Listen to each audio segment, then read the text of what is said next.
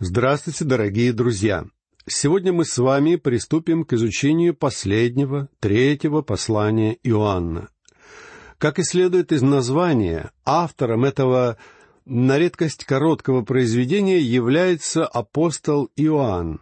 Сегодня некоторые исследователи высказывают мнение, что все три своих послания апостол Иоанн написал самыми последними, то есть уже после того, как он создал не только свое Евангелие, но также и книгу Откровения. Я склонен к тому, чтобы согласиться с данной точкой зрения, и если эта гипотеза действительно справедлива, можно утверждать, что все три послания Иоанна были написаны незадолго перед окончанием первого столетия, то есть приблизительно между девяностым и сотым годами нашей эры. Тем не менее, будет весьма трудно датировать написание этих произведений с более высокой точностью. Однако, вероятнее всего, все три послания апостол написал приблизительно в одно и то же время — в своем первом послании апостол Иоанн подчеркивает тот факт, что всех детей в семье Бога соединяет и скрепляет любовь. А потому дети должны любить друг друга. Апостол показывает это совершенно ясно, утверждая, что если люди в Божьей Церкви не любят друг друга, значит, они не являются Божьими детьми. Истинные дети имеют любовь к тем, кто так же, как и они, принадлежат к Божьей семье ибо такая любовь является совершенно естественным явлением даже в обычных мирских взаимоотношениях. Тем не менее, в своем втором послании апостол Иоанн дает читателям суровое предостережение, говоря, что в окружающем нас мире имеются многочисленные отступники. Вокруг нас есть множество обманщиков и настоящих антихристов. Апостол ясно утверждает, что Божьи дети не должны проявлять любви к этим людям, и нас не должно заботить их благополучие. А одно из проявлений этого сурового отношения должно выражаться в том, что нам не следует даже принимать таких людей в своих домах. Любой христианин, как дитя Божье, обязан с особой осторожностью подходить к выбору тех, кому он решает оказывать гостеприимство. Точно так же христианин, будучи Божьим чадом, обязан тщательно удостоверяться, что все те, кого он решает поддержать своими финансами, или кому он соглашается оказывать какую-то помощь, хранят верность Слову Бога. А это значит, что они в первую очередь верят в божественность Христа, верят в то, что Иисус является Богом, явившимся во плоти. В четырнадцатом стихе первой главы своего Евангелия апостол Иоанн написал, что Слово стало плотью, а незадолго до этого апостол сказал, что Слово было Богом. Иными словами, Иисус Христос является Богом, явившимся во плоти. Он является Богом, который сошел на землю, чтобы обитать в человеческой плоти. И до тех пор, пока человек не поверит в это, он не имеет Спасителя. Если Иисус Христос являлся просто, обыкновенным человеком, и это было единственное, что Он собой представлял, в таком случае мы не имеем Спасителя. И в этом случае нам нет никакой нужды праздновать день Его рождения, равно как совершенно бессмысленно помнить о Его смерти или о Его воскресении, если Он был просто человеком. Вот почему так важно сознавать, что Он является Богом, явившимся во плоти, и что дело, совершенное им на кресте, таило в себе силу, способную спасти нас. В его крови была заключена особая сила именно из-за того, кем он являлся, а также из-за того, что он принял смерть и воскрес телесно. А все те люди, которые отрицают данные истины, не должны рассчитывать на наш прием и поддержку в церкви. В своем втором послании Иоанн заходит еще дальше, утверждая, что верующие даже не должны приветствовать таких людей. Иоанн увещевает своих читателей не помогать таким отступникам в их трудах и не оказывать им никакой поддержки. А если вы все-таки делаете это, вы становитесь участниками в их нечестивых делах и превращаетесь в их партнеров. Вот почему для Божьих детей так важно с тщательностью и разборчивостью выбирать тех, кому они решают протянуть руку помощи. Сегодня, когда мы приступаем к изучению третьего послания Иоанна, мы должны обратить внимание на существование определенного сходства между вторым и третьим посланиями Иоанна. По своему характеру оба эти произведения являются весьма личными посланиями, и они оба поднимают одну и ту же тему, а именно тему истины. В этом произведении истина опять предстает нам как нечто кардинально важное, и когда истина и любовь вступают в конфликт, истина должна приобретать для нас наивысший приоритет. Хождение в истине является самым важным. Однако, несмотря на сходство между двумя последними посланиями, третье послание имеет некоторые существенные особенности. В своем втором послании Иоанн говорит, что истина стоит того, чтобы твердо отстаивать ее. Однако в своем третьем послании Иоанн акцентирует тот факт, что истина стоит того, чтобы трудиться ради нее. Кто-то высказал это следующим образом. «Моя жизнь в Боге — это спасение. Моя жизнь с Богом — это общение и единение. И, наконец, моя жизнь для Бога — это служение». Находящееся перед нами послание имеет отношение к жизни для Бога, а также к хождению в истине и к труду ради истины. Любовь сама по себе может стать чем-то расплывчатым и сентиментальным. Более того, любовь может повести нас в неверном направлении, и даже хуже того, любовь может завести нас в проблемы, если она не будет выражаться в рамках и в границах истины. Несколько позднее, когда мы будем изучать текст этого произведения, мы убедимся, что особенностью этого послания является то, что оно говорит о нескольких конкретных людях. Мы познакомимся с человеком по имени Гай, который был замечательным братом в Господе. Это письмо было адресовано ему с увещеваниями проявлять гостеприимство к истинным учителям слова. Вторым героем этого послания являлся любящий первенствовать Диатреф. На примере этого человека апостол показал, что нечестивые дела являются проявлением лжеучения. И, наконец, последним на страницах этого послания нам предстает некто Дмитрий, о котором засвидетельствовано всеми и самою истинною. Этот человек является примером того, как достойная жизнь является выражением истинного учения. Эти трое ничем не выделялись среди множества других людей того времени, и мы никогда не узнали бы о них, если бы их имена не были сохранены для нас в Новом Завете. Однако мы встречаем этих людей в Слове Божьем, и они помогают нам получить ответ на очень интересный вопрос. А вопрос состоит в следующем. Как именно верующим первого столетия удалось справиться со всеми теми трудностями и препятствиями, которые возникали на их пути? Как в самом конце первого столетия им удалось выдержать до конца все выпадающие на их долю испытания? Все ли они стали мучениками? Являлись ли они все примерами добродетели? Были ли они все достойными последователями Христа? Были ли они все достойными примерами веры? Миллионы людей обратились ко Христу в течение первых трех столетий. Однако весьма интересно узнать, что именно происходило с самыми обычными верующими. Что ж, здесь, в этом послании, мы встречаем двоих христиан, которые были выдающимися Божьими мужами. Их имена — Гай и Дмитрий. Эти люди действительно стояли за истинную веру в Бога. Но также мы встречаем человека, которого никак нельзя было назвать выдающимся и стоящим за веру святым. Диатреф совсем не стоял за веру истину. Он занимался чем угодно, но только не отстаиванием истины.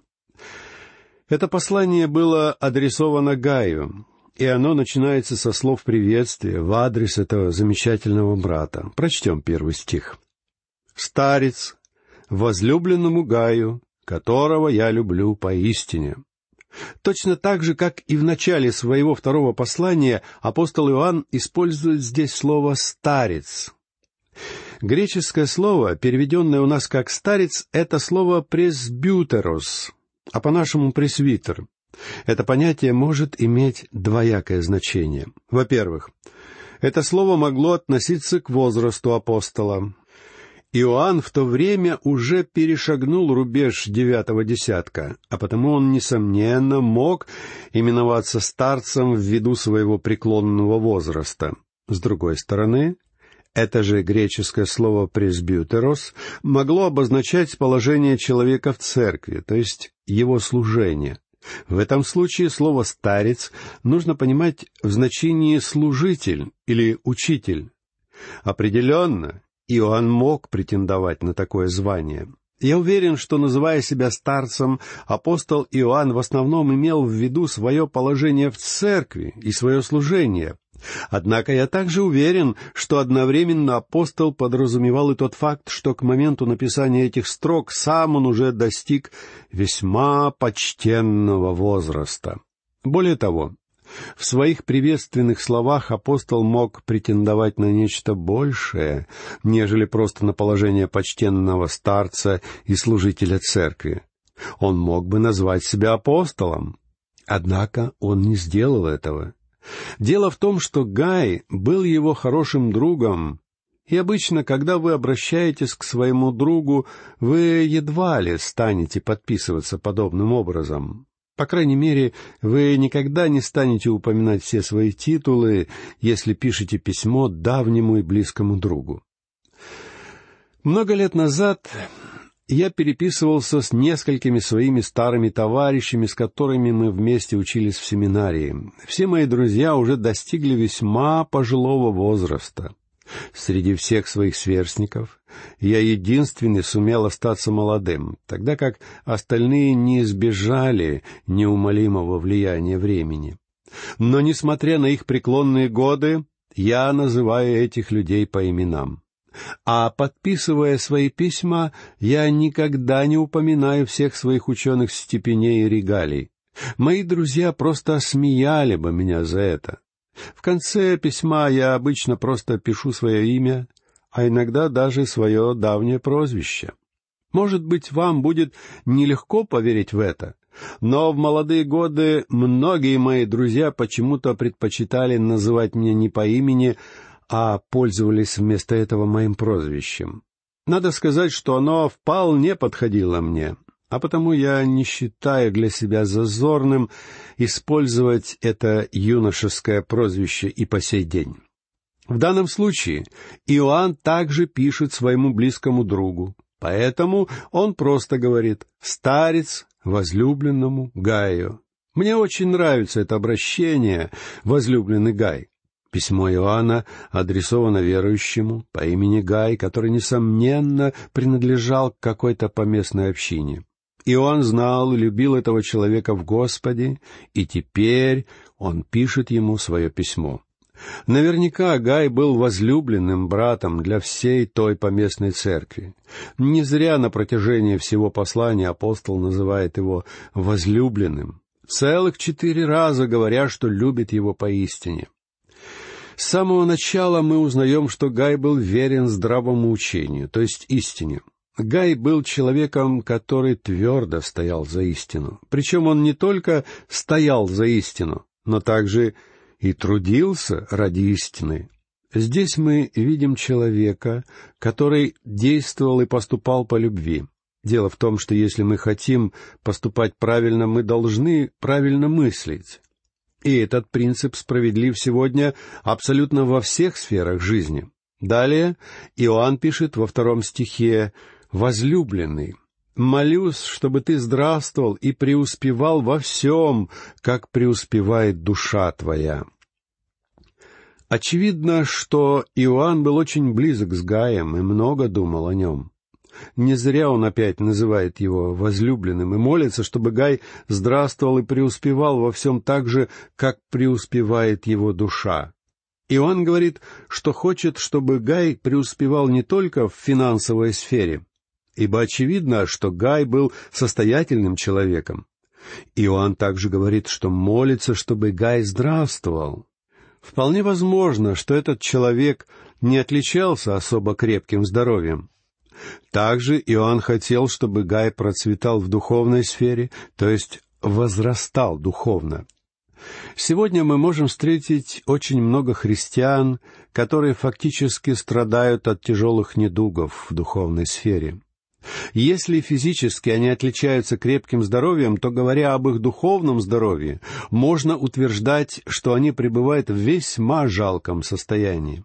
Нет сомнений, что это поистине здорово, когда Божье дитя имеет и духовное, и физическое здоровье. Замечательно иметь хорошее физическое здоровье. Многие из нас не ценили его до тех пор, пока не увидели, как легко его можно потерять. Но не менее важно иметь хорошее духовное здоровье. Физическое здоровье для тела является тем же самым, чем является святость в духовной жизни верующего. Быть духовно здоровым — это значит иметь святость. Это значит возрастать в благодати и познании Христа. В те дни в Римской империи путешествовало немало христиан, которые совершали миссионерский труд и преподавали Слово Бога. Для таких людей Гай всегда держал двери своего дома широко открытыми, оказывая им всяческое гостеприимство. Невзирая на свое слабое здоровье, он пользовался возможностью проявлять особую активность в деле странноприимства.